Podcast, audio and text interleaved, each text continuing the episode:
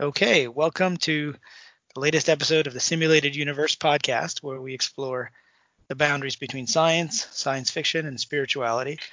Really excited about our guest today, Tom Campbell, who is a physicist by training and who um, did research at the Monroe Institute way back in the 70s and is also the author of My Big TOE, his big theory of everything uh, which is a great book that I highly recommend. I'm excited to have him on the podcast because when I first wrote my uh, article about the simulation hypothesis a few years ago, people started to say, "Hey, you need to talk to Tom Campbell. He's been talking about this stuff for a while." And so eventually, I picked mm-hmm. up his book and ended up interviewing him for, um, you know, for uh, my book as well. So, uh, welcome, Tom. Thanks so much for joining me on on the podcast. Well, thank you for inviting me, Riz. It's uh, my pleasure to be here. Yeah, well, uh, you know, you've got a lot of um, details laid out in your books, but I'm wondering if maybe for those who may not be familiar with your work, you could maybe tell a little bit of background and, and how you arrived at the conclusions you did. I mean, I think your book was published in 2003, but you've probably been thinking about this stuff a lot longer than that. Yes, yes. Well, it. Um, I guess the, the, the, where I am now uh, seriously got started um, while I was in graduate school in 1970, and I learned to meditate. I saw a poster on the uh, on the physics department um, uh, door, and it said, "Learn to meditate." Special introductory price for students, twenty-five dollars or twenty dollars, something like that. This was a TM, mm-hmm. Transcendental Meditation, and it, well, you know, blah blah blah, and then at the end it said get by with less sleep. And when you're a graduate student, and I was doing experimental physics, so it means I was working with big, you know, accelerator machines and other things. And when those machines work, you just keep taking data, even if you stay up, you know, for a couple of days in a row. So this idea of getting uh, by with less sleep hit me as a very attractive idea. So I learned to meditate. So now I'm in my I'm in my mid 20s here, about this point, and meditation was a natural for me. I found uh, it very easy to do, and uh, I indeed could get by on less sleep, and it was a, a, good way to relax and get some extra energy. So I started meditating, and within and where, where, where were you in graduate school? Um, this was uh, University of Virginia. Got it. In uh, graduate school, and uh, I'd already uh, picked up a master's degree and I was working on my PhD at this point. So, anyway, I found out about three or four months into this meditation that I could debug uh, my software, uh, my code that I was writing for my thesis work uh, in a meditation state much more efficiently, many times faster and, and easier than I could if I actually was sitting down at a desk and looking at, at my program. Now these are the this is the old days of computing where I had uh, you know four or five boxes with like 2,000 cards in a box. They're punch cards, and it's really hard to debug in this situation because yeah they didn't have they, interactive debuggers back then, did they? no, they did not. And debugging was a real serious thing. Now the computer tells you where the bugs are. You know, it's a it's a lot different. But then all you knew is, and if all you got was maybe one or two, if you were really lucky, runs a week out of the computer, because there were no personal computers. There was only one computer for the university, and all the sciences and and you know, and the math people and the physics and the chemistry, everybody used that same computer. It was one university computer. And that computer is probably about as much computing power as your cell phone has now. You know, it, uh, it took up a whole room, a very large room, but it really wasn't very much. And they were they were bragging at the time because they had something like um, oh I don't know something like 10 or 10 or 20 kilobits of of, of uh, memory that they were working in. and uh, you know the whole and I have a, an idea of a megabit of of RAM was was unheard of. That was way more than they thought anybody would possibly need. So anyway, that's the computing environment.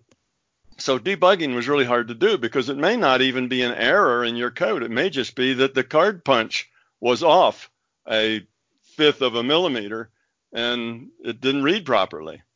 So it was very difficult. So I could get in a meditation state, pull up my, my code, and let it just kind of wind by. And in my mind, I had an intention that any code line that wasn't operative, wasn't doing what it was supposed to do, I would see it as red. So I'd let it scroll by and I'd see something red go by. So I'd rewind, back it up, and read that line because I wrote every line of that code. So I was very familiar with it and I knew right where I could find it.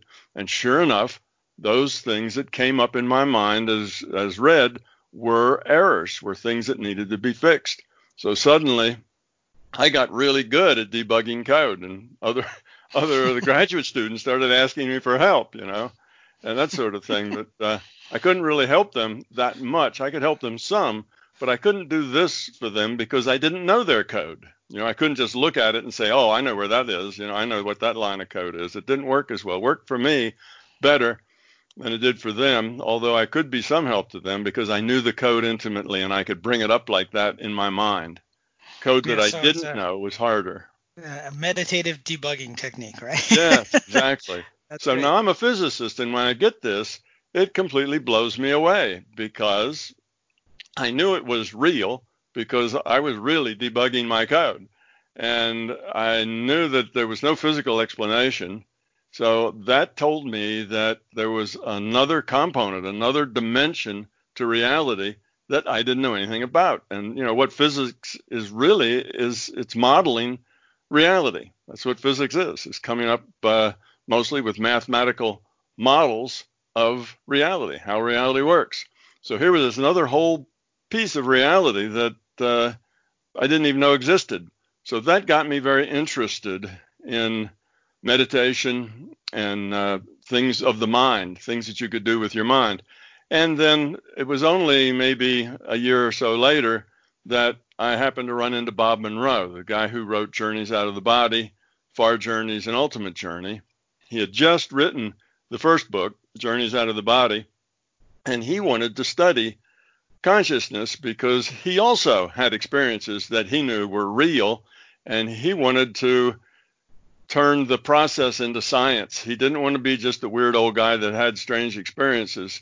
He wanted to, to study it and understand it. He, he really was looking to legitimize his experience.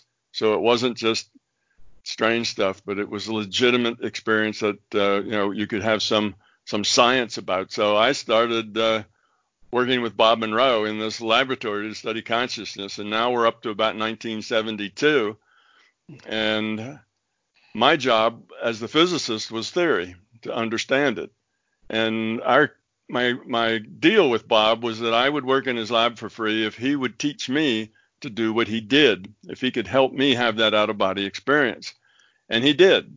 So within six months or a year or so, I was going out of body whenever I wanted to on demand. And were and you I started, doing the uh, the Hemi-Sync or the binaural beats to do that, yeah, or were you doing it without that? yeah, there was no binaural beats and there was no Hemi-Sync. Okay. Uh, uh, myself and a, an electrical engineer that uh, worked with me uh, we worked together on this. And actually, that electrical engineer, Dennis Mennerich, was the one who first came up with the binaural beat idea. And he saw it in a, on a 1960 something uh, old uh, Scientific American. That's where he mm. pulled it up from. And we tried it out and it worked. And after that, uh, a few years later, after a lot of experimenting, Bob uh, got a patent on it and called it Hemi-Sync. But the binaural beat uh, was very effective. But I learned not on binaural beats, but basically he did pipe in some sound.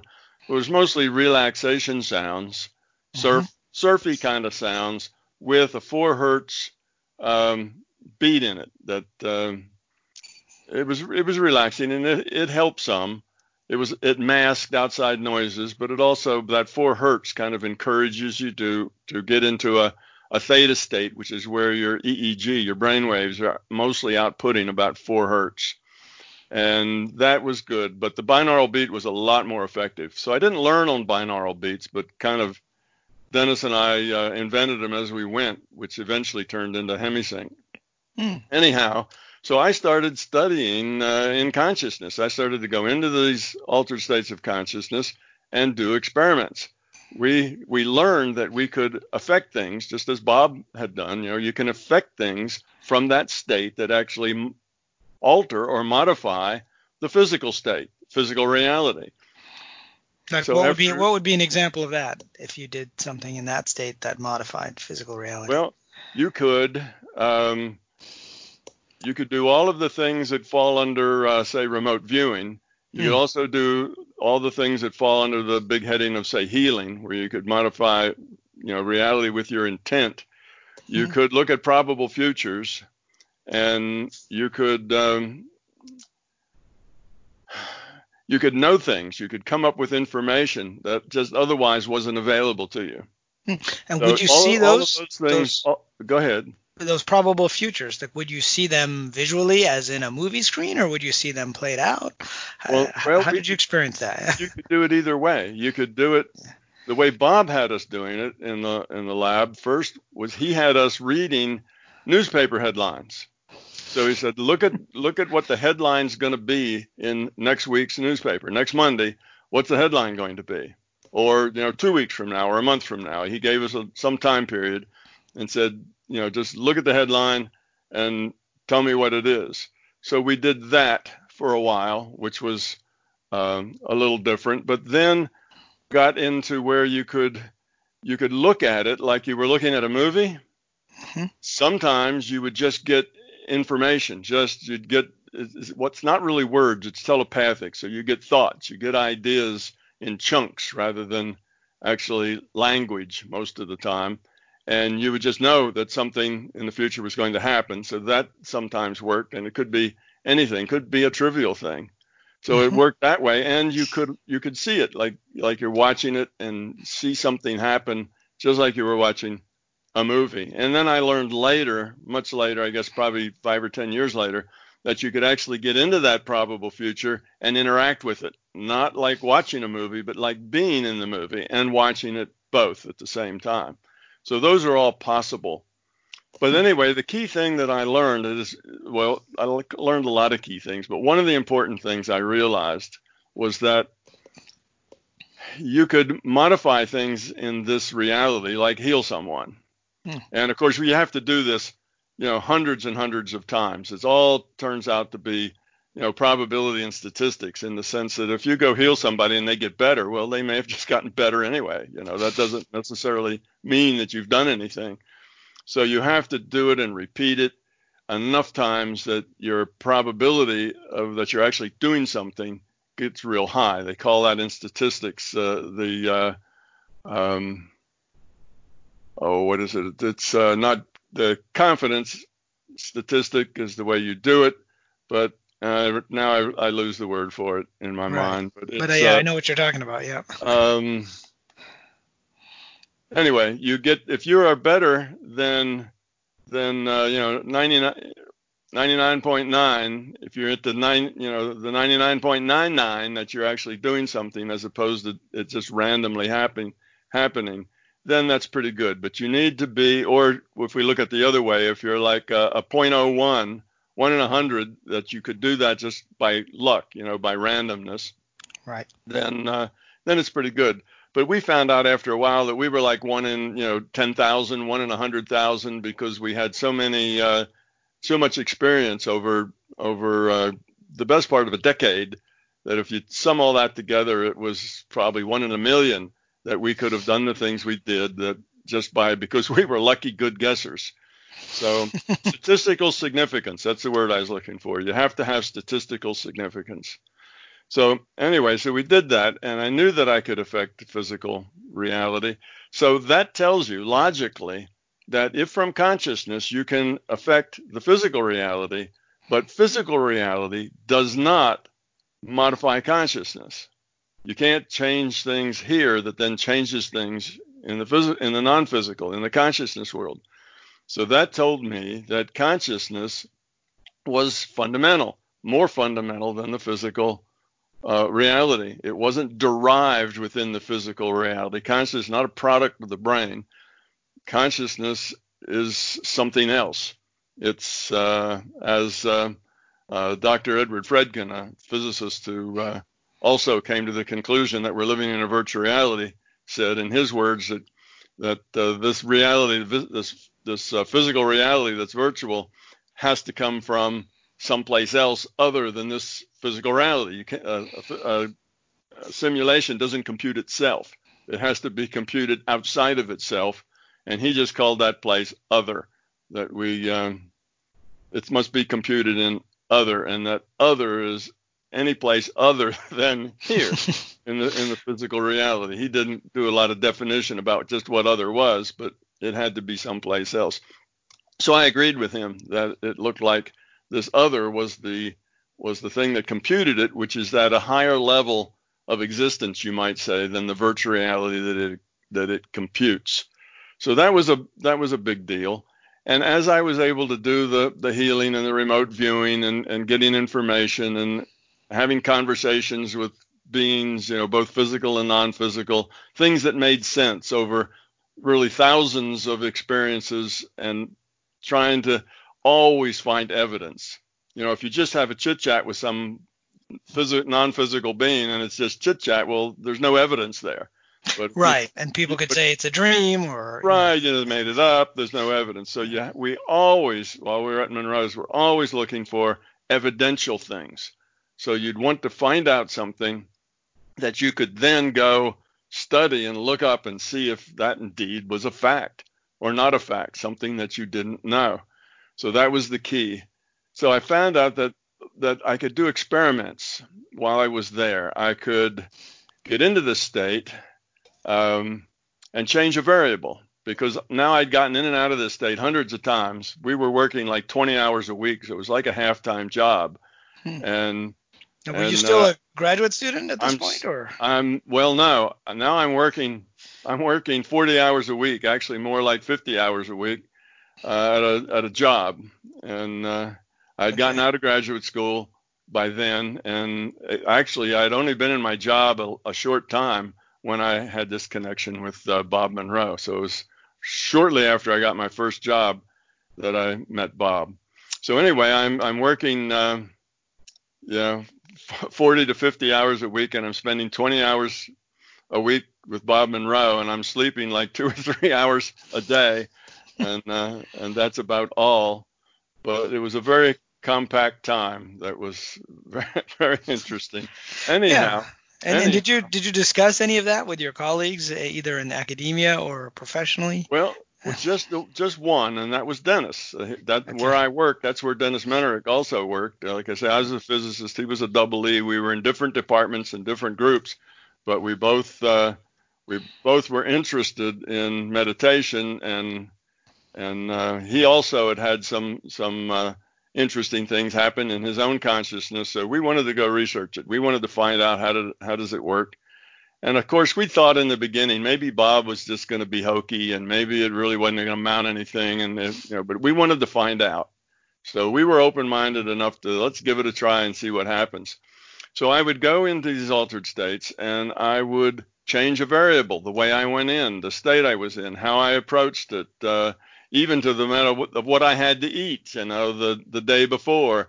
Just all the variables that I could imagine that would that would maybe change things and found out what actually did change things, what variables uh, had some effect, and then once you understand how they had a, an effect, then you could do sensitivity analysis on them. You could change them just a little bit and a little bit more and a little bit more and see how things worked.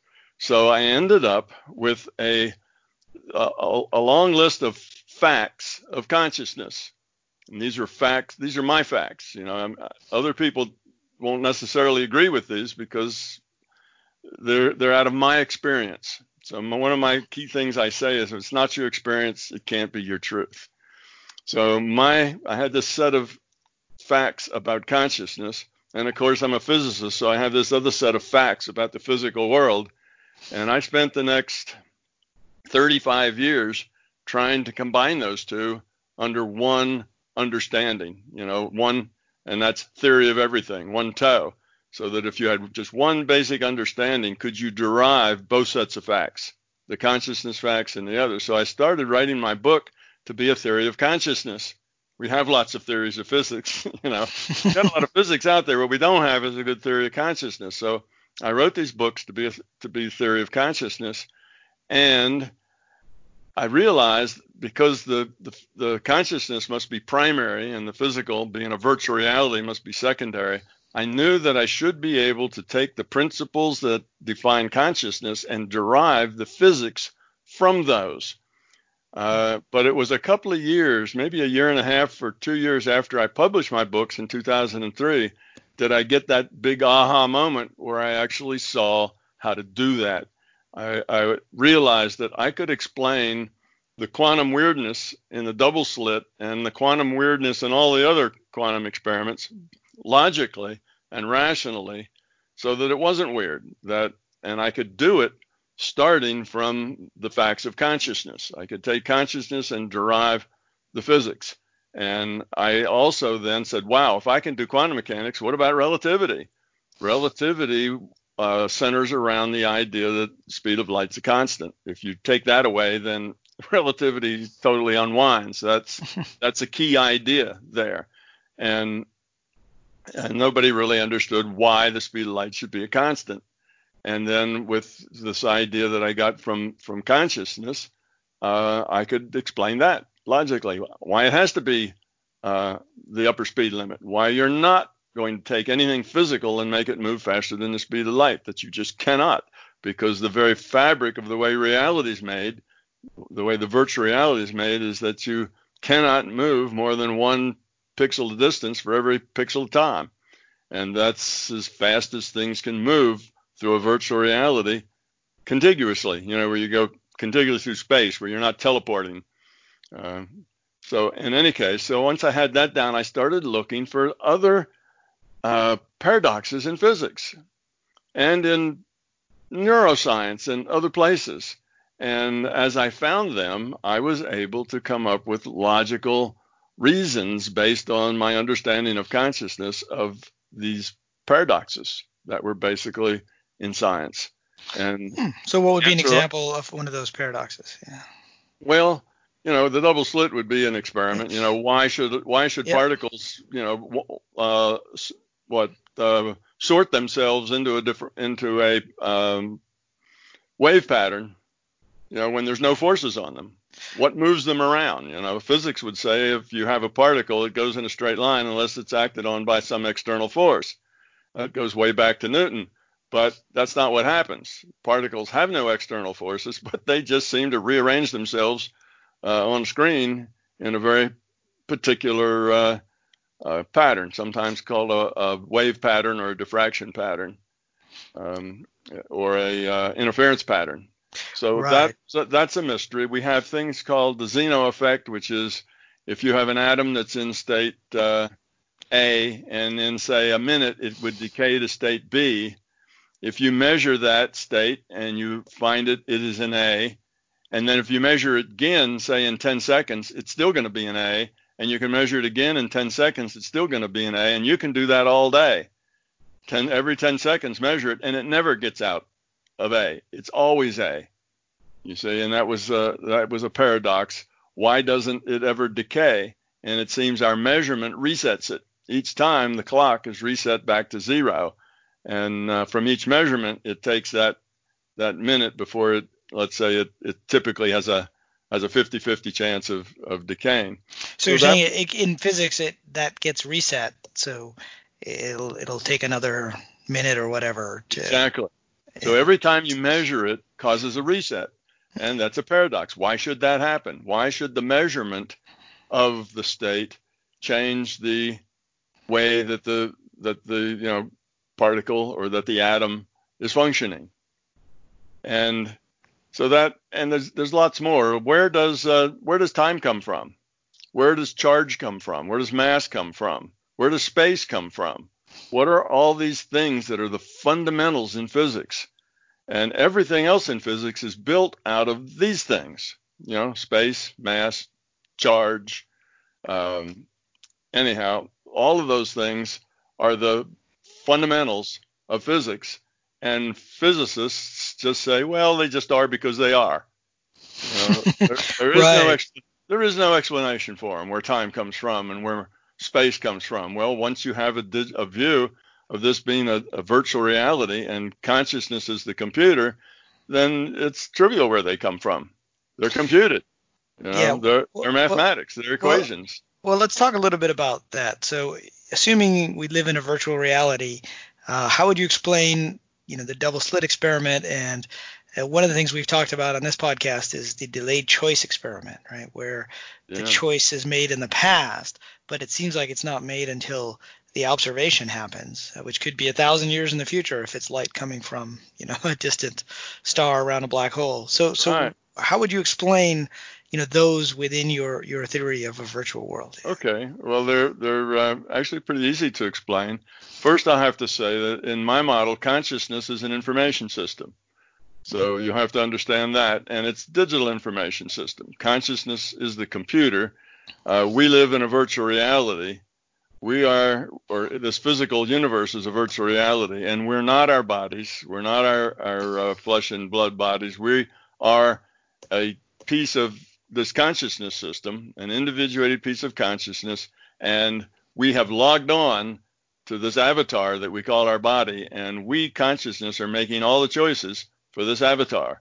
Okay, so that's my sense of a virtual reality, which is a little different than the sense of virtual reality that a lot of people have. Uh, yeah, in fact, you know, one of the reasons I was drawn to your work is that, you know, I like to make the distinction between the NPC version of the simulation argument where everybody mm-hmm. is just AI running on a computer and the RPG version where or the Matrix version where you exist outside and your consciousness is playing a role or an avatar inside the game. And it sounds like that's closer to your model. Yes, that's closer to my model. Um, the difference there would be that that uh, my model also specifies that consciousness is the computer. So so this this what I call the larger consciousness system, a piece of that larger conscious system can be configured as the computer, and another piece of that larger consciousness system can be configured as you, as an individuated unit of consciousness. So all of it's part of the larger consciousness system and there's reasons for why the system would do that and why would it make a virtual reality. And and you know my book covers all that uh, to make that uh, to make that rational. But just to answer your question about the, the the physics and how do I answer these these questions about double slit and about delayed eraser. And that is that if you are if you are the consciousness making choices for an avatar then just like our virtual reality games, if that's the case, then the whole virtual reality exists only in the minds of the players. Okay, so think about The Sims. What is the computer, what is the server that serves up The Sims doing when there is absolutely no players? It's doing nothing. It doesn't right. have anything to do. You see, if there's no players, it's not generating any reality that reality is generated in the minds of a player. So as soon as a player logs on, then the computer starts sending information to that player and getting information from that player, and that player gets gets the information and interprets it to be the the Sims game, the that virtual reality. But that virtual reality is just that that player's interpretation of the data it gets. Now, what's the data that you get when you're playing Sims?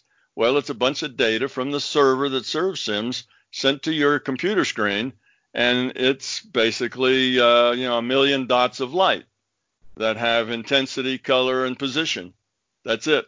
That's the data you get, and you look at that data on your screen, and you see you know rocks and rivers and houses and refrigerators and people and clothes and cars and you, streets. You see all of that stuff because that's how you interpret all those little dots of light. Okay, so you get data, you interpret the data, and how you interpret that data, that is the virtual reality that you're playing in. So there is no virtual reality that exists by itself. Virtual reality exists in the mind of the player. Okay, now right. that ex- I think that's very consistent, you know, with what I've been talking about, which is that there's no shared rendering, right? There's only a, a rendering on everybody's individual computer. But in this case, you're saying that computer is everybody's individual consciousness, right? Right. That's exactly the case. Yeah. So now, if that's the case, and reality, the virtual reality, only exists in the minds of the player, then if there's something that is not in the minds of any of the players, then it can't be in the virtual reality, right? It'd be someplace else. So what about the double slit? Why do we have this idea that, or why does it work such that if you have information about which slit the particle goes through, then you get uh, the particles pile up behind each slit on a screen. Whereas if you don't have any information, you end up with this this uh, well you can call it a diffraction pattern or a wave pattern or an interference pattern. You end up with this pattern that the particles land in a pattern, not just piled up behind the slit. Well, the difference between that is having the information or not having the information. So if you don't have the information, then you're going to have these particles are going to hit a, are going to hit the the uh, the screen. They're going to be in hit the screen somewhere for some reason, but there's no information that says they have to hit it behind a slit. So why would you get a diffraction pattern? Why would the, the way the system works is whenever there's an unknown, it it makes a known out of it by taking a random draw from a probability distribution of all the possibilities. That's how things are done. That's the mechanics of actually knowing when you when you make a measurement that's the results you get in this virtual reality so because we have optics that had been around for 100 years previously that saw light and sent light through two slits coherent light through two slits and saw that wave pattern but now these are beams of light not individual particles we knew that that's the way light through two slits would work so this time what the system does is it says the result needs to come from a diffraction uh, pattern that looks, you know, that's a probability distribution that looks like a diffraction pattern. So when that particle goes through unknown which slit, it has to land someplace. So the system reaches up, takes a random draw from that probability distribution of the possibilities. All the possibilities are constrained by that probability distribution, which if you put it on a piece of paper, would look sort of like a, a um, uh, an interference pattern. And the system did that. It made that as the choice just because it needed a boundary value connection with optics. So that's the only choice it had. It couldn't have taken any other choice without having an inconsistency in the virtual reality. It had to pick that particular choice for the probability distribution. So that's why that works that way. Now, the the idea is when you look at this is that why does it you know why is this knowledge the thing well as soon as you have knowledge that a particle went through this slit now you have a probability distribution that is basically the only place it can land is you know behind that slit because you have a particle that's in this reality you've made the measurement so instead of that particle being just a potential particle, a virtual particle, if you will. Now it's in this world because somebody measured it. It's a part of this virtual reality. Once it's part of the virtual reality, it can't do anything other than act like a particle, which is travel in a straight line. You've brought it in here, but until you bring it in here, it's still just probability. Until so you make the measurement, it that, stays it stays as probability. Yeah, so the probability wave or the interference pattern means that the particle is not yet uh, materialized in this reality. Yes, right. It's not in this reality because until until somebody makes a measurement and some IUOC, some player gets the information, it's not in this reality yet. Remember, the, the, the virtual reality only exists in the minds of the players. So it's not in this reality yet. It's just a potential particle. And it isn't until it comes into this reality where a measurement is made, which is where it hits the screen, that you know you, the system has to put a particle there. So it's not like the particle split into and interfered with itself. It's not like some of the probability goes through one slit and the other and interferes. It's none of that stuff. It's just that when it comes time for the system to have to show something, in other words, something in this reality, like when the particle hits the screen, it has to do a random draw from a probability distribution. It picks that interference as the pr- pattern as the probability distribution because that solves a boundary condition with optics. It had no other choice. It had to pick that. So that's why that works that way. It's a matter of the measurement is this measurement problem, and that's also sometimes called a, a measurement uh, a paradox. And that is because nothing can come into this virtual reality until a player has some data that describes it. In other words, until a measurement's made. So it's not in this reality yet. Now we go to the delayed eraser, it's the same thing. All right, so we we do the double slit, we collect the which way data, we collect it after the particles already hit the screen. So the particle hits the screen, and then we collect the which way data. And if that right, which and way, so it's hit it's hit uh, either at location A or location B, right? right, it, it's hit, it's already hit the screen, so the answer's done. Yeah. Okay, but then we collect which way data. And when we collect which way data, and we find out, even though the which way data is collected after the screen was hit, that every time we know the which way data, we just get particles pile up behind the slits, and every time we don't know the which way data, we get an interference pattern. And that then made people wonder: Is this something that is um, uh, what is it um, uh, when something ha- you know changes back in time?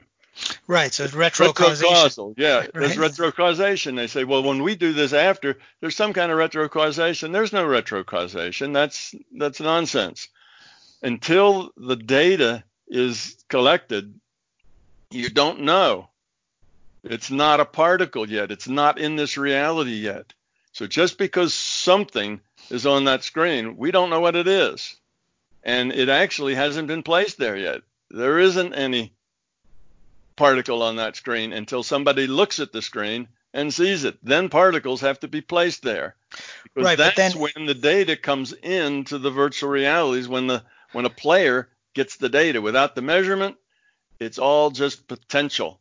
It's not right. actually physical yet. So that's the thing. So then it's not that there was a uh, you know uh, electron or particles piled up behind the slits and then you uh, you get the which way, or then you uh, get rid of the which way data, you erase the which way data, and suddenly those particles that were piled up behind the slits turn into a a, a, a diffraction pattern.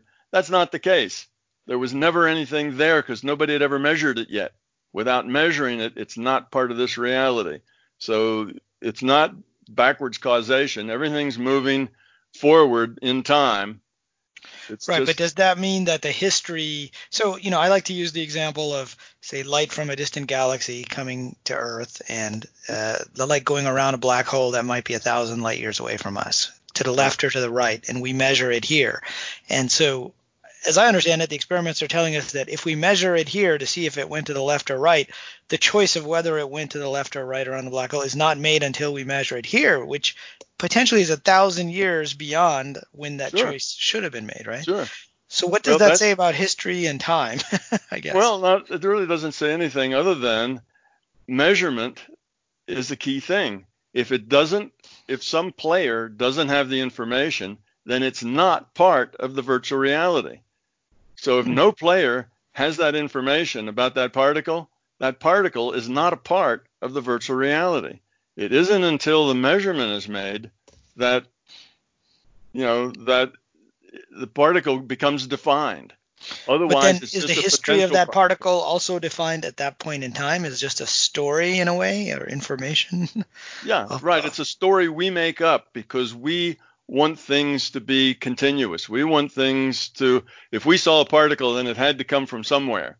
It had to travel to get there. We have this idea of, of um, you know, space and matter, and it, we have a materialistic view of the nature of reality, and that just isn't the way it is.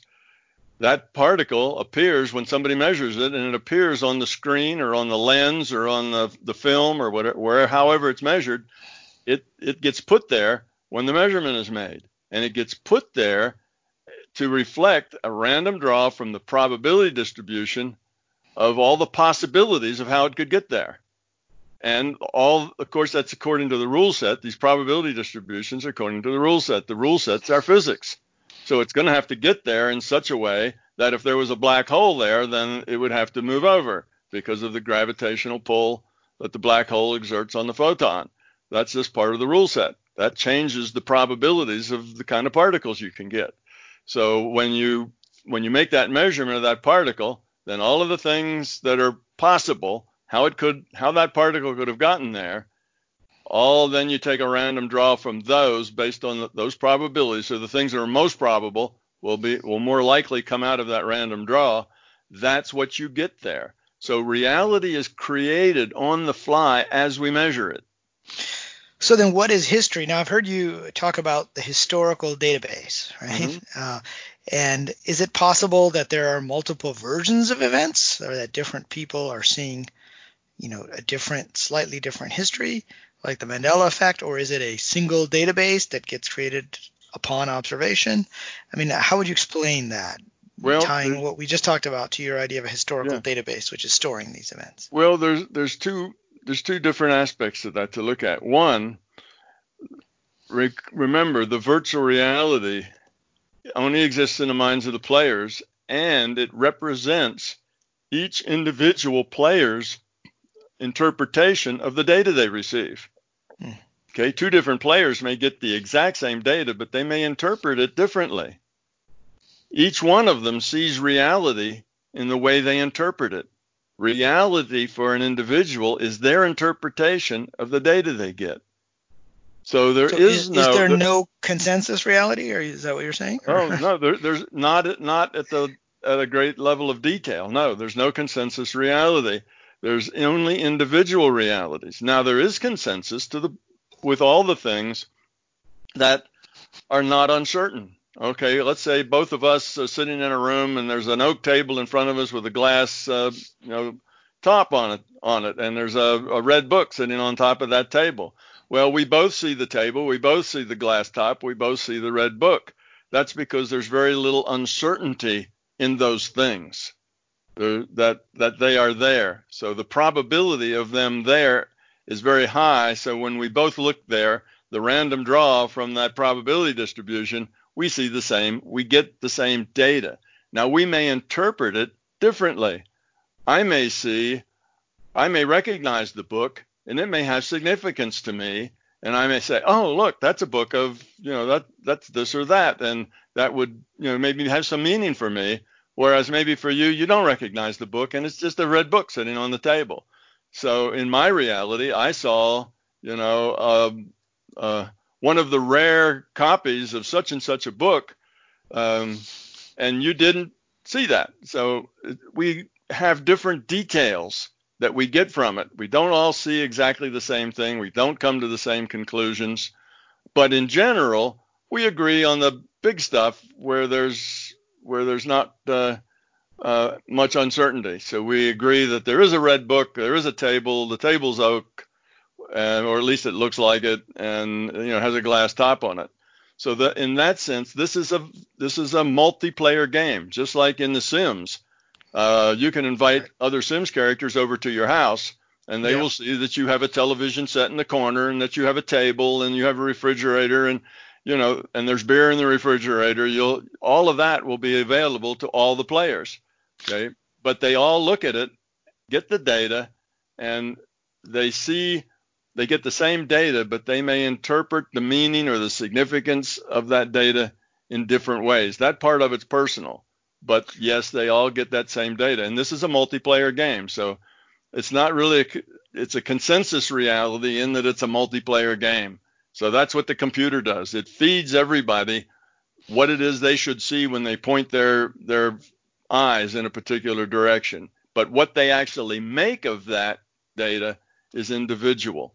So that's one thing that's going on. But now history is a collection of you know you have several histories. You end up with a with a, um, a past probability, and then through that past probability, which is all the things that could have happened and the probability that they that they would have, you have that. But you have a, a, a thread that runs through that. It's all the things that actually did happen, which is all the choices that we've made.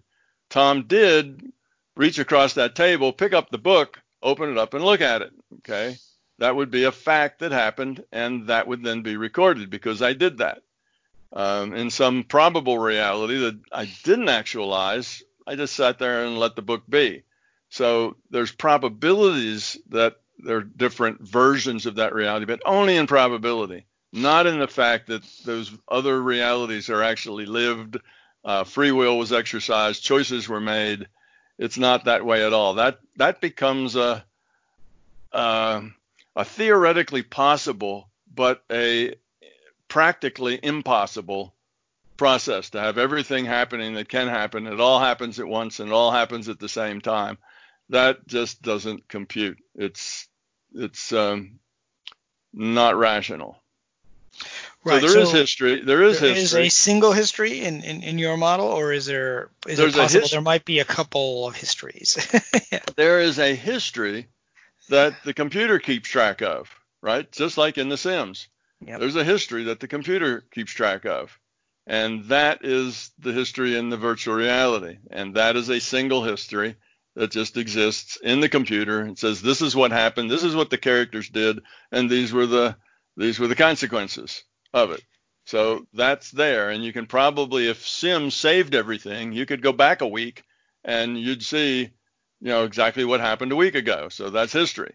If they is, saved is all that. Is it possible that they, they rewound to a certain point in history and played it again? Like, are you a believer in the Mandela effect, where people remember, you know, something happening differently, like Mandela's death well, happening in a different year, or some other? Yeah, that doesn't have to be because somebody replays and goes back.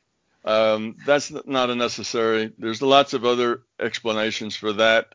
Some of them just normal and mundane, like people yep. don't have really good memories, yep. and others that may be more than than just mundane, like uh, the system likes to stir the pot and and open people's minds as to this reality being a little a little uh, richer and more interesting than just you know the physical thing. So it, it likes to stir the pot sometimes. So you, you could have things that are mundane or not to answer the Mandela effect. Um, I don't, you know, I don't have strong opinion about that either way. I think there's lots of possibilities, and often when there's lots of possibilities, there's more than one way to, you know, there's more than one thing going on at the same time. But yes, there is a history that the computer has, just like any virtual reality. It can remember as much of it as it wants if it saves the, the data. Mm-hmm. And that's this history database that I'm talking about. And that's all the things that the characters did. But this whole this whole virtual reality is not a virtual reality based from the ground up. It doesn't it's not the virtual reality isn't built with elementary particles building up atoms, atoms building up molecules, and molecules building up everything else. It's a probabilistic virtual reality. It's mainly run on probability. Now, the rule set is mostly deterministic with some probability, some randomness thrown them because a lot of natural events are random. So you have that as the rule set. But that rule set then can grind out, can crank out in the computer the probability distributions that represent the things that we do. Because a lot of the stuff we do is very similar. You know, my one of the examples I have, you know, if you wanted to model, say, an old Civil War cannon, uh, and you wanted to model it from the uh, uh, elementary particles up, just to have that cannon shoot one shot would probably take all the supercomputers, you know, all tied together to do that, and then they still probably couldn't do it in real time because it's very, very complex of what's going on at a at an atomic and molecular level. But you can reduce that cannon to just a probability distribution. You fire that cannon uh, 10,000 times. You look where the where the round hits every time. Uh, as the barrel heats up and as it warps and everything else, you just see that. And now you can come up with out of those 10,000 rounds, you can come up with a probability distribution based on, you know, whatever variables you kept track of when you did the uh, when you did the simulation. So now when you have a cannon fire in the simulation, all you do is take a random draw from that probability distribution, and that's where you put the ball. Okay. Well, let's talk a little bit more about the future. I mean, you're, you're talking about probable places where the cannonball might come, but how about big events? I mean, you, you mentioned earlier when you were uh, working with Bob Monroe that sometimes you guys saw the future. How fixed is the future, and and it's, in your opinion, and or are there certain kind of parallel uh, lines that are more likely than others? Uh, I wouldn't I wouldn't say parallel lines. Parallel is not a good word, but there are. It, the, the probable future is basically a database of everything that could possibly happen and the probability that it will happen. So that's the probable future database. So it's all the possibilities. Okay. Now we make choices, and as we make choices, certain things happen rather than other things. So we actualize the possibilities when we make our choices. And if we if if we uh, make the same choice that the system guessed that we would make, you know, that does this, because this this database has to be computed based on it estimating what's going to happen next. And then it takes that as real, and then it's going to estimate, well, what would happen next, and what would happen next, delta t in the simulation. So it creates this database of all the possibilities. And how far so, does that database extend? I mean, is it like well, caching, like it, only it, for the next few moments, or is it like the next decade or the next hundred years? It depends. It, they run that that calculation will be run as long as it makes sense because you know every time if I make a if I say well what's going to happen in the next delta t well delta t is only 10 to the minus 44 seconds away so that's a pretty easy guess right yeah. for a lot of things at least at the macro level that's a very easy guess yeah. So that's not hard. And then you say, well, well, if that was true, then what would be for the next delta t, and and so on. So you can work it out, and to where it starts to fall apart because every time you you go out another delta t, you're assuming that the last one was right. So when if it turns out that the choices are not made are made differently than what you presume that they would be, then you have to go back and recalculate that line out. So some things are very, very likely that are going to happen, and other things not so much. Don't know. Could be any 10 different ways it might come out. So some things that are going to be very, very probable, they'll have a high probability.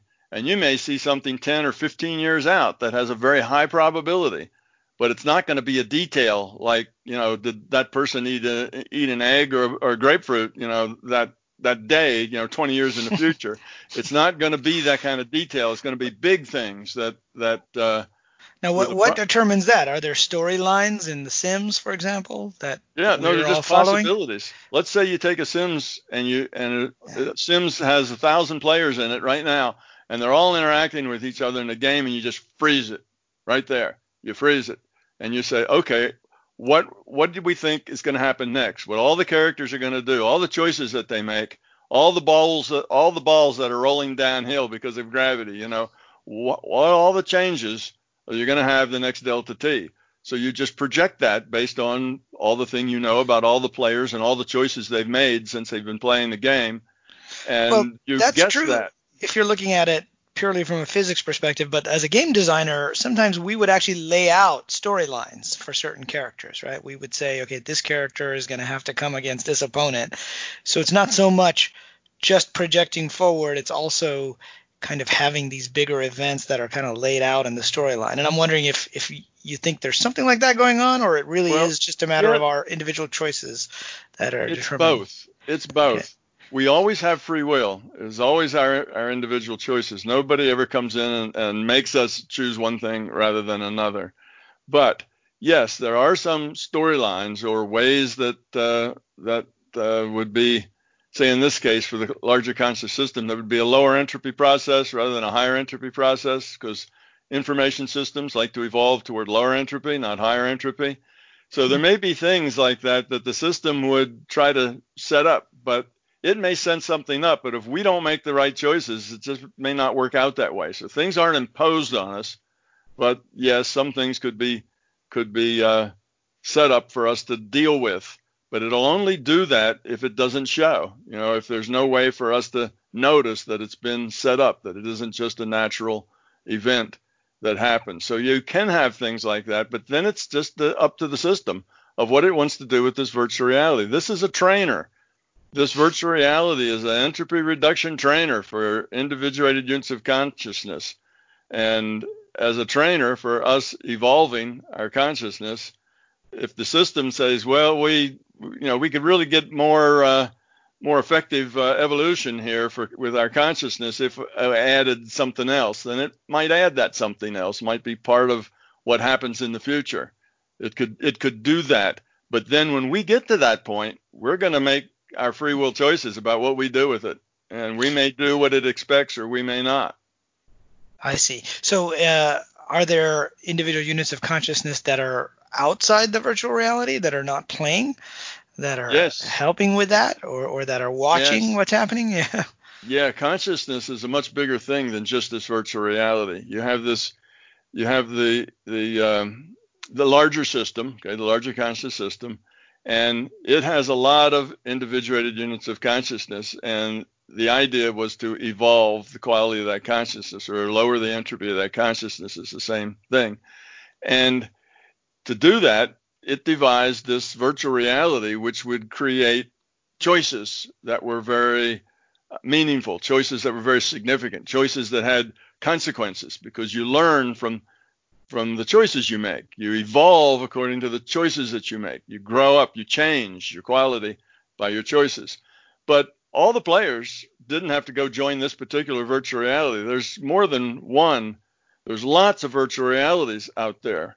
There's a set of them that uh, I have personally visited. That's probably you know maybe uh, close to a dozen that I visited that are what I call tight rule sets, like our virtual reality here we call the physical universe. By tight rule sets, I mean the rule set is is um, highly constrains everything. Like in our reality, everything has a causality. That causality that we call it a physical causality that's the rule set creates all that physical so the causality or the rule sets physics and chemistry and biology and all that stuff is part of the rule sets it's the nature of the way that the virtual reality has to work according to these ro- rules so there but, are other but, but are you saying that these realities. other virtual realities have rule sets that might be different from ours yes. yeah and so they're just as real as our physical exactly. reality they may have most of the virtual realities there's a, there's literally hundreds of virtual realities. Matter of fact, when you interact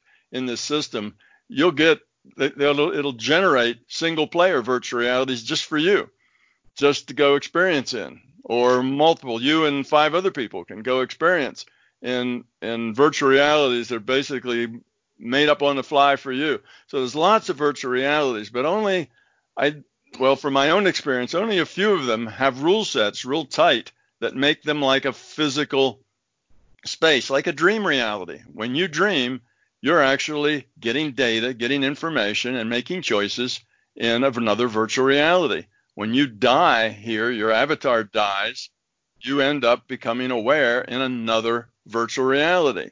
So there, everything is a virtual. All realities are virtual realities. The only so are they are they stacked? Like uh, when you do, your avatar dies here, are you in another virtual reality that is kind of above the base level of consciousness? Is that what no, you're saying? They're, no, they're not stacked like that. They're, okay. they're, they're more in an array rather than it's not like a Venn diagram where everything's inside everything else. It's more uh, of an array where there's lots of different choices in virtual realities. So the thing is, the only thing that's fundamental is consciousness. Everything else is a virtual reality. So the, the, the simplest virtual reality is just a reality in which there are communication protocols defined so that this piece of consciousness can communicate with that piece of consciousness.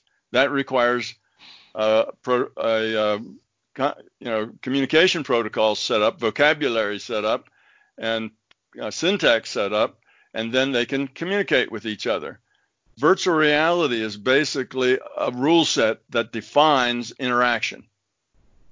You see, if you have a rule mm. set that defines the possible interaction of consciousness, then that is that defines a virtual reality. Now, if the rule set is really complex, like the one that defines our reality, then we call it a physical reality. It seems physical because the rule set defines every detail of of every interaction that happens here. In a dream reality, not the case. In the dream reality, you can just hop up in the air and go flying if you like. you can flip from one thing to, you know, can teleport. You can pop out of this reality and into some other reality.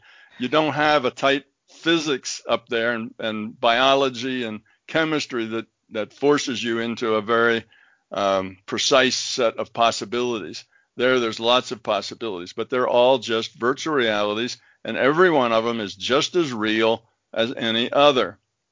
And so the, the other ones are also uh, multiplayer virtual realities like this with other beings. Is, is they, that what you're they saying? They can be. They can be multiplayer. Uh, You know, like the, like the reality I call the transition reality. When your when your avatar dies here, the consciousness that's making choices for that avatar uh, has to reintegrate with its with its um, IUOC, its source. I don't want to get too detailed here because people won't follow my acronyms, so I'll try to explain it otherwise.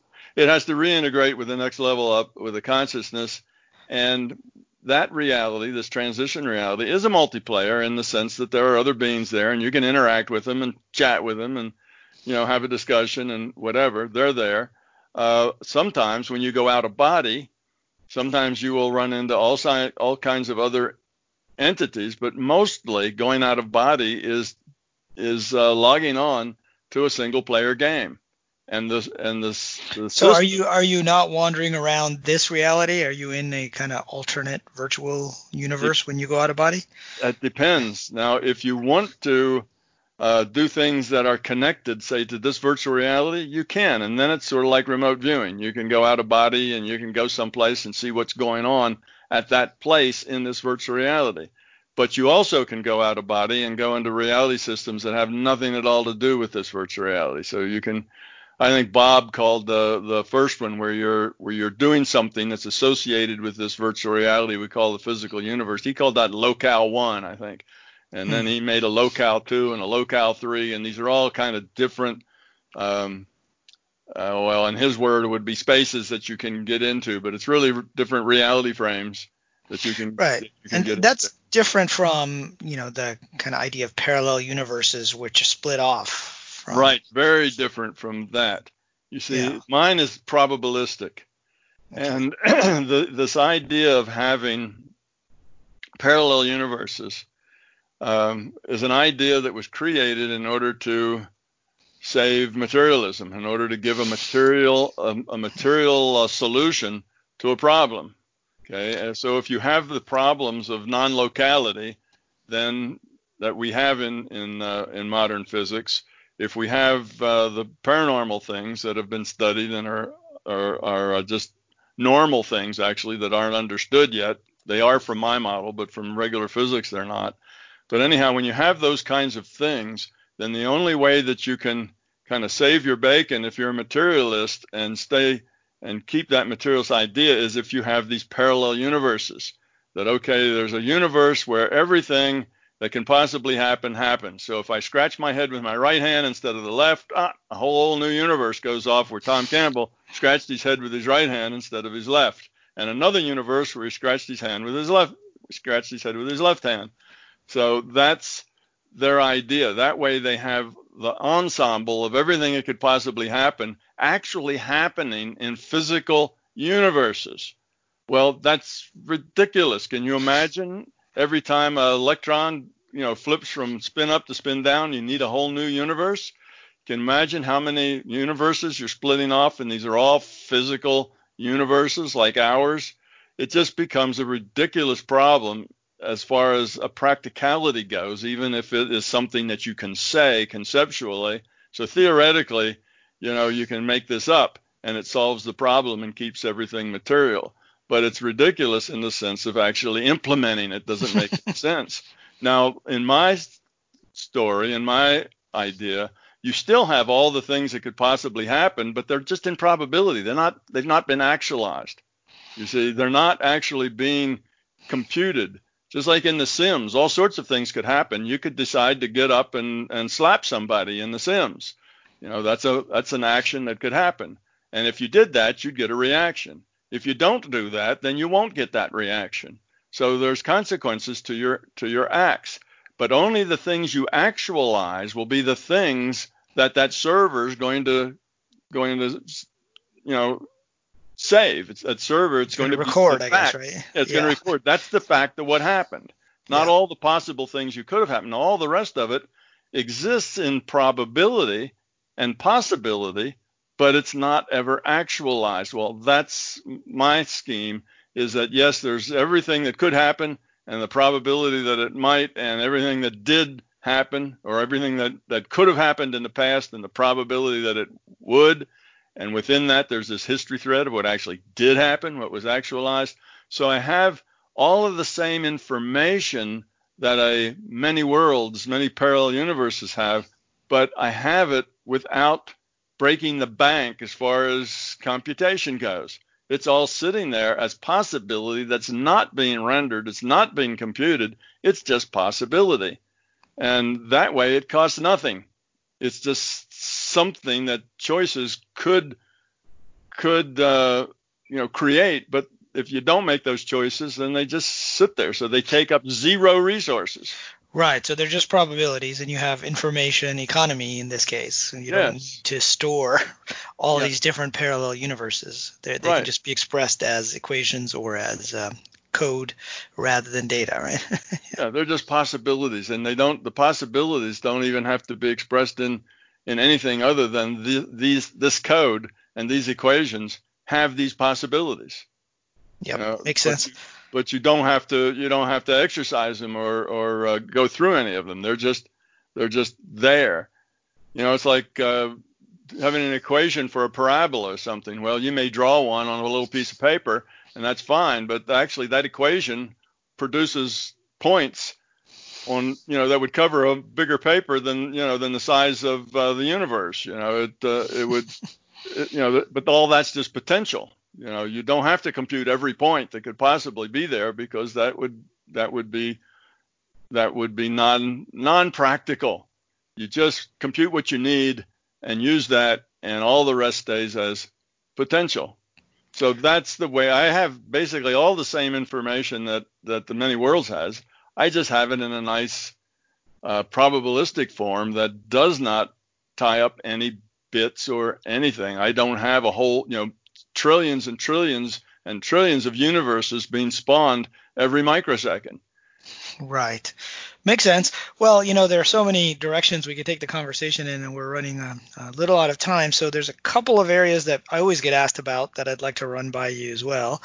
Uh, the first is, you know, what's your thought on UFO sightings and people seeing aliens? I mean, are are these beings from other universes or other virtual realities? Are they, uh, you know, uh, from other planets in our virtual reality? Are they figments of our imagination? What, what, what's your take on that? Okay, um, there's an interesting thing here that I don't know if you've heard me talk about or not. That I'd like to stay first because that will kind of set the tone for what comes after to answer your question. Yeah. And that is if you've if you've heard of the, the Fermi paradox. Sure. Fermi, yep. Fermi paradox says where are they? You know where are these ETs? and it has a it has a uh, an assumption that given very sub light speed, given that we are in a much newer part of the universe and there's another part of the universe that's about a billion years older than us, that if life took root in this older part of the universe, then that life would have been evolving a billion years further than us, uh, and that's a lot of that's a lot of lead. You know, that's a lot of uh, lead time for developing technology and other things. Yep. Okay, that they said even then, okay, seize the speed limit, sub speed, sub uh, sub light speeds. These people fill up their planet or their solar system or whatever with people and they just keep on having more babies so they just keep expanding and these are just typical models that you can use for you know population growth and so on they should have been through here a long time ago even at sub light speeds just by filling up the space with population and having to move to the next spot so the the the uh, thing that Fermi said the math says this place should be crowded. Everything that's possibly inhabited anywhere in this part of the universe that we're in should be full, should be almost a carrying capacity. Okay, everything, you know, our our moon, you know, all you know, other other planets, other other uh, things in this in our neighborhood ought to all be pretty much full but we don't see them. So they said, where where are they? What's the problem here? So if you look at it as a virtual reality, you can get a very strong solution to the Fermi paradox. And that is in a virtual reality, you only compute what the players demand, right? The players make measurements, they look at something or whatever, and you have to compute what it is they see. So mm-hmm. players are measurement takers The computer gives them the results, and that is the reality. So now, how much of our universe really needs to be populated? Well, that depends on our, this is our virtual reality, our universe, our physical universe. How much of that needs to be populated? Well, that depends on how many seats the larger conscious system has in this virtual reality game. All right. So how many on, players in this game? Yeah, how many players? How many seats that can it does it want to maintain? So right now it's got about uh, what seven and a half billion seats here on this planet Earth. Okay. Now if this is a this is a, a trainer, as I said, it's an entropy reduction trainer for consciousness, and if you have a trainer that's helping consciousness evolve, if you add more and more to it, every time you add another player, you've had all the overhead of having to send a data stream, calculate a data stream for that particular individual player, right? And receive that player's input, their choices, and compute consequences and send those back to the player. So you've got a lot of overhead to feed that player. And the point of the game is is evolution. So where do you get where do you draw that line where adding another player is no longer worth the overhead of feeding it? You see, you're going to get to that point somewhere. You can say, well, seven and a half billion of us enough. If we had seven and a half billion plus one, would the system get that much more benefit that it's worth feeding that one, this data stream, and doing all the calculations? So you see, there's going to be this curve, like there is for all things like this statistical, where it gets better and better as you add more people, better and better, because more and more people are evolving more quickly. And past a certain point, not so much. After that, it costs more to support that next person than it's really worth as far as system growth goes. So if that's the case, and if let's say seven and a half billion is plenty of seats, maybe even more seats than it needs, but it's kind of stuck with that because we just keep making more and more seats here with our biology, yep. with the rule set, then it's no need for it to have anything else. So where are they? Well, there is, there isn't anybody there. Now, I'm not saying this is what I believe. I'm just saying this is a possibility. There is nobody there. And right away, the materialists would say, oh, but that's ridiculous. You have this whole universe all of this universe for just one little measly planet and one little tiny sun. So you're going to just use one ten millionth of this universe and the rest of it's all a waste? Of course not in a virtual reality. None of that's a waste. It never is computed.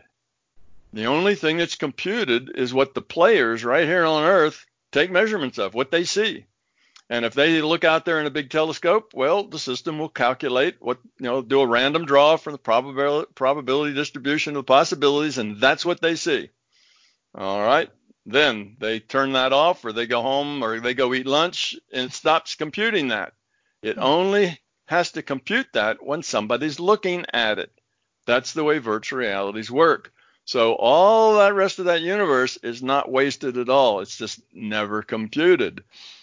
But so could it be that there are some players on another planet also that are kind of looking out and maybe they see us as well or are... Oh, it could be. If they need yeah. more if the system needs more seats, it could populate as many populable, you know, places on this universe as it wanted to. Let's say it needs 100 billion seats and uh, that makes it evolve quicker.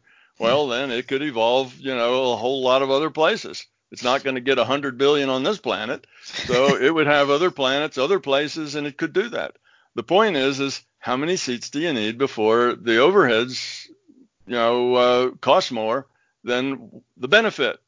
So that's the key. And if you kind of think about that for a while, you realize you probably don't need 100 billion seats. You're not getting that much value out of 100 billion that you probably wouldn't get out of 1 billion. So if that's the case, then that's why we don't see them is because they're not there. We're here alone and all of this universe is not wasted. The only part of it that's ever computed are the things that we, who are living right here on this planet, see and what we measure. And we don't measure much of that at all. And when we do, it's only for a very short period of time. A camera, you know, like a Hubble, takes a look, takes a picture, measures it. That's it. It's not computed anymore. It was only computed for the for the time that that Hubble was looking at it. Now, if you look back at that thing the system will remember and they'll give you that same thing because once measured, it stays in this reality. Once it comes into this reality, just like the particle going through a slit, and once it gets measured, oh, here we know what slit it went through. Now it stays in this reality. But until it gets measured, it's not in this reality. And you only see it when somebody looks at somebody, some player gets the data in their data stream. So see how this simplifies lots of things. It simplifies the the many worlds down to something that's very manageable. It simplifies um, you know the Fermi paradox concept in that it gives a very rational answer that says, well, you know, maybe seven and a half billion seats is enough. Okay, it has other virtual realities like this one that are also um, uh, very tight rule sets, and I've been in, like I say, a you know half a dozen or more of those. Actually, somewhere between a half a dozen and a dozen of those, and you know it's got those it's got that population. So we're not the only one. It's got other virtual realities running that are populated sort of the way we are. Um, so I don't can, know that it needs a lot of seats here. Yeah, I mean, can you talk about some of those other yes, virtual okay. realities just for a few minutes? Because then we'll uh, have another question about your experiments, and then okay. we'll wrap up. yeah. All right, I can. Let me uh, go with. Let me answer your question though. The, what about the e, What about the ETs that people see and uh, yeah and uh, and all the stuff that they get here? Um, you will add to that. What about the uh, crop circles and things like that?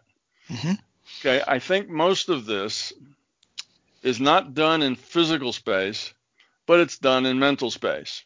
In other words, people see things. Well, when you see things, what's that? It's information, right? You're getting information. Remember, yeah. reality is just information. So if the computer wants to send you a little green man with pointy ears, you know, uh, you know, wearing a pink tutu, you know, doing the rumba, then it can send you that picture, and you'll see it. It's just data.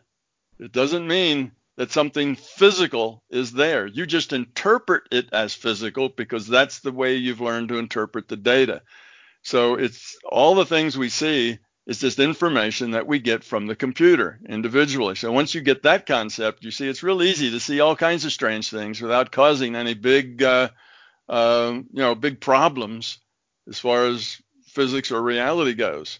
So crop circles, well, the system likes to stir the pot and wake us up to show us that reality is is uh, not so buttoned down as just you know materialists would have us say. So it can take uh, you know 10 or 20 acres of land and put a very precise design in it overnight, you know, with no lights and no noise. And who did it? Well, we can't make any sense of the idea that we physical people here on earth did it because that would be pretty hard to do that in a night with no lights and no noise. It would probably take a team of 300 surveyors you know 3 weeks just to lay out that pattern in the in the field. So how does that happen? Well if we can't come up with an answer our knee jerk reaction is oh it must be the aliens. Well you see so then we say the aliens did it and so on. So if somebody saw a spaceship land and next to their field, next to their house, and they go out and look, there's five little spots of burnt grass where where its landing pads were. That's easy. The little spots of burnt grass is just information. Everything that you see in this reality is just data, and the system can send it to you to help you see a bigger picture of the nature of reality. So you're not stuck in the rut of of everything being, you know, simple and straightforward. And even ETs help open people's minds to bigger pictures, even if ETs are supposedly physical coming from this dimension. Now, the one other thing that I would say, and well, I'll skip that. The one other thing I would say is that it is possible to go to have other entities from other reality frames come and visit here. I know that's possible because I can go to other reality frames and visit there. When I tell you I've been to, you know, to a dozen of these things, I've been there. I've looked at them, and some of them I've actually gone in and taken a body and interact there as one of them. You can do mm. that, but you have to get permission and you have to work through the system because you have to be put in the data stream for them and others you can just go and kind of be a voyeur you know you can you can interact with them telepathically but you don't really you can't shake their hand and other than that you can just get telepathic communication. You don't necessarily see anything. So there's different levels in which you can visit these places. Uh, so that's possible as well. So sometimes there may be somebody here who really belongs, you know, who's really uh, has a has an avatar someplace else in some other virtual reality who's just visiting. But when you get that, it's not going to be something that is uh, uh, what a, a, it's not going to be something strange or a big deal. It's because if you make a big deal while you're there doing that, you'll lose your ability to do it. Like I say, you can only do it if the system works with you. And if you create a mess while you're there and you create problems, then the system says no thanks. You you know you lose your hall pass and you your passport. You can't go yeah, into the right. You can't go there anymore. Yeah, unless the system wants to stir something up. And there's also, of course, besides that, there's also NPCs that can come here. You can have the system has a special need for a cameo role for somebody to show up and pull Timmy out of the well. Then uh, you know that that character can show up and disappear. So there's some of those walking around as well. And It's just played by the system. That's all. It's like being in in uh, World of Warcraft and all the monsters are NPCs. They're all being played by the computer some of the characters are being played by the computer as well. So, but they're a very, very, very small minority. So all these things are possible. Okay. So we skipped over a whole lot of things. I've just touched, I just touched pieces of it, and I'm, I know that listeners, I sound like I'm a raving maniac because I don't have time to really derive all the logic and and uh, behind all of this, but it actually well, does have a logical base to it. Yeah, and it's really fascinating. And, and for listeners, you know, they should really check out your, your books uh, and your many other uh, talks that you have online as well, I think, to get more details in this. But one of the areas they always ask me about is uh, the experiments that you crowdfunded a few years ago and that are ongoing to show that we're inside a simulation. And, you know, I often get asked that a lot too. What, you know, what evidence is there? Uh, that we're in a simulation and can we run experiments to figure that out? And I said, well, Tom Campbell's already started that process. So yes, I do. You know, I have a I have a set of experiments that are on that are in the process of being put together. They're being done at Cal Polytech in Southern California, Pomona, I think. And um, right now, where we are is still trying to put all the pieces together. And we're still buying equipment, setting it up in the lab, finding out what works and what doesn't and then sometimes you have to go buy another piece of equipment because we bought the wrong one. You know, it's one of it's one of those things that we are uh, um, putting it all together. It's a slow process because um, the people doing it are not people who've done this these experiments, you know, already three or four times. These are people that have never done these experiments before. They're capable of doing them. They've got the space. They they have uh, you know what's needed. We're buying the equipment. Um, but it just takes time to set them up. A, a, a truly good quantum physics experiment is not a trivial thing to set up. It is very, very simple theoretically. You know, it's easy to talk about it and point pictures at a little diagram, but it's not so easy to actually make that happen in hardware in the real world. That's a that's a harder thing. You're talking about things that you, you have to measuring time in the nanoseconds and you're looking at individual photons. And it, all of that is just a bit tricky in the lab. But we're doing it. We're making progress. Um, Farbod is, a, is a, a, guy who's heading up the, the program there. And I talk to him every week. He tells me what he's doing and what we have to buy next and uh, what's going on. And we are making slow progress, chugging right along. Now, what those experiments will do is they will create uh, I should maybe differentiate here. A lot of people say, well, can you prove it? Well, science isn't about proof.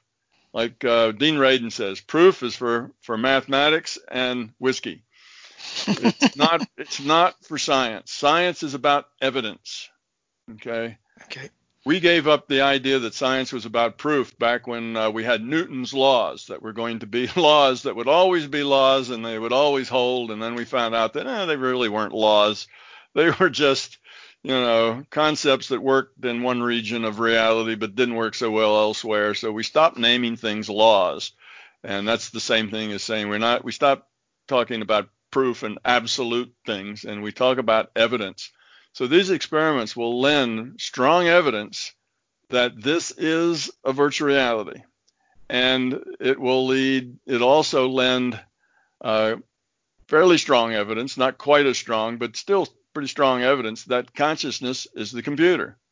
And I've got five quantum mechanics experiments. If you go to um, I have a little nonprofit that took all the money from the crowdfunding and put it in a nonprofit. I did that and I put every penny in there. And I, I did that because nonprofits have very strict rules about what they do with their money. And they have very strict accounting about who, you know, who gets what and who can, you know, and what you can spend that money on. It must be spent on the stuff that the nonprofit said it was going to do. So it uh, can't be used for anything else. So I have this nonprofit, and that nonprofit has I think the uh, what I call an RFI request for information that I sent out to a lot of physicists to see if they were interested in doing the experiments. And this RFI actually shows you the experiment. It talks about the experiment, does gives you a little diagram, tells you what it's supposed to show and how it's supposed to do that. And I've got that. It's only about 10 pages long. So if anybody's interested in those experiments, go to uh, www.cusac.org and once you get there, look around, you know, play with the tabs or whatever until you find that that uh, RFI, and you'll get a lot of detail for that experiment. Now, you actually want to hear me talking about the experiments. I presented these experiments in 2016 in uh, at a meeting at LA, Los Angeles, California. And if you go to my YouTube, don't be overwhelmed. I know I've got like thousands of hours of YouTube up there, but but look for um, I think it was called uh, MBT-LA 2016. So if you look for that title, do a search for it, up will pop this thing with uh, you know with probably uh, 14 hours of, uh, of video, you know more than you can probably stand. But I go through and I, I give a talk about physics from the MBT from the My Big TOE viewpoint. Okay, how to there's lots of things, there's lots of little tr- trails that tell you that this is a virtual reality. And I talk about seven or eight or nine of them. Say, well, if this was a virtual reality, it should work like this, and we should see this sort of thing. And then we look and say, well, there it is. We do have that sort of thing. So I do that with a bunch of points there. I talk about uh, consciousness as the creator and how physics comes out of that and how these experiments work. And all of that's done in, in MBTLA 2016. So it was a yeah. two day it was a two day talk. And at the end of the talk, the last day, I talked about what does it matter? Why do we care? You know, what's the point of this and what's the bigger picture in which this actually has significance? Because most people say, yeah, physics, okay, quantum mechanics, uh, I don't think I'm going to look at that. You know, that's some esoteric field that I probably wouldn't understand anyway. But there is some real significance here to everybody, real significant logical implications of this theory to everyday life. And I talk about those at the end. Yeah, and I, I, definitely recommend people go and check out your YouTube channel. And also, I think the slides from that talk in LA are up on your website. Or is it mybigtoe.com with the dashes in between the words? Yes, that um, that uh, I think that's there too for those those slides. I believe are there, and I think they're probably on the CUSAC site as well. But I'm not yeah. sure of that. And they delve into a lot more detail on the experiments and things we've talked about here, like the Zeno effect and uh, you know the history database and things like that as well. Yeah. Well, Tom, we're, we're, we're out of time here, but uh, I know there's a there's a lot of uh, uh, background behind the things you talked about, and there's a lot of depth in areas that we haven't been able to get into. So I hope you'll uh, join me again on the podcast sometime, and maybe we'll just focus on one of these areas. Yeah, it's hard to do a, a, whole thing because after all, this is really a theory of everything. So it's a it's a completely remake of science as we understand it, and a completely different view of reality as most people you know think about it. It's very different than most of the other virtual reality ideas that are out there, and to try to talk about the whole thing, you know, even in two or three days is difficult, much less, you know, an hour and a half. So, yeah. Right. Well, thanks for uh, attempting to to do that with me, and and thanks so much for joining me on the podcast. And uh, oh, you, know the websites again. Uh, can you just give the websites one more time for yeah, CUSAC yeah, and your regular website? Yeah, the CUSAC. If you just put in uh, CUSAC.org, C-U-S-A-C, Center for the Unification of Consciousness and Physics, or Science and Consciousness. That's it, CUSAC, S-A-C, Science and Consciousness. Uh, that's CUSAC.org, and my uh, website is www.mybigtoe.com, and that should work. But if not, put hyphens between the my, the big, and the toe, and uh, and that'll that'll work. And then the last place is YouTube, and YouTube I have like thousands and thousands of hours, maybe I don't know, five, six hundred, eight hundred videos there. So that will overwhelm you. But just find something that's interesting and do it very slowly, a little bit at a time. It's not uh, it uh, it doesn't actually bite back. And the last thing I'd say is the books you can get for free on Google Books. Oh, great. Yeah, and the book is My Big TOE, My Big the, Theory the of Everything, TOE. And, yeah. and, if you're interested in exploring uh, the larger reality, exploring consciousness, out of body, uh, remote viewing, healing, all that stuff, I give seminars on that and I've put them up for free too on YouTube. So if you'd like to join one of those, uh, or actually watch one of those, the last one I did was one I gave at TMI. It wasn't a TMI program; it was just me giving it at TMI using their facility, and that one was last November. I've done several, so you want to find the latest one, and you can go through that and get all the instruction and whatever everything you need to know to to do those things or to to build your capability to do those things. That's great. Well, once again, Tom, thanks so much for uh, for being on the show, and uh, I've been a big fan of yours for a while, so so glad we could have this conversation, and I'm sure we'll follow up again soon. Great, thank you, Riz. I, I appreciate the uh, invitation and uh, the chance to be here and talk with your audience.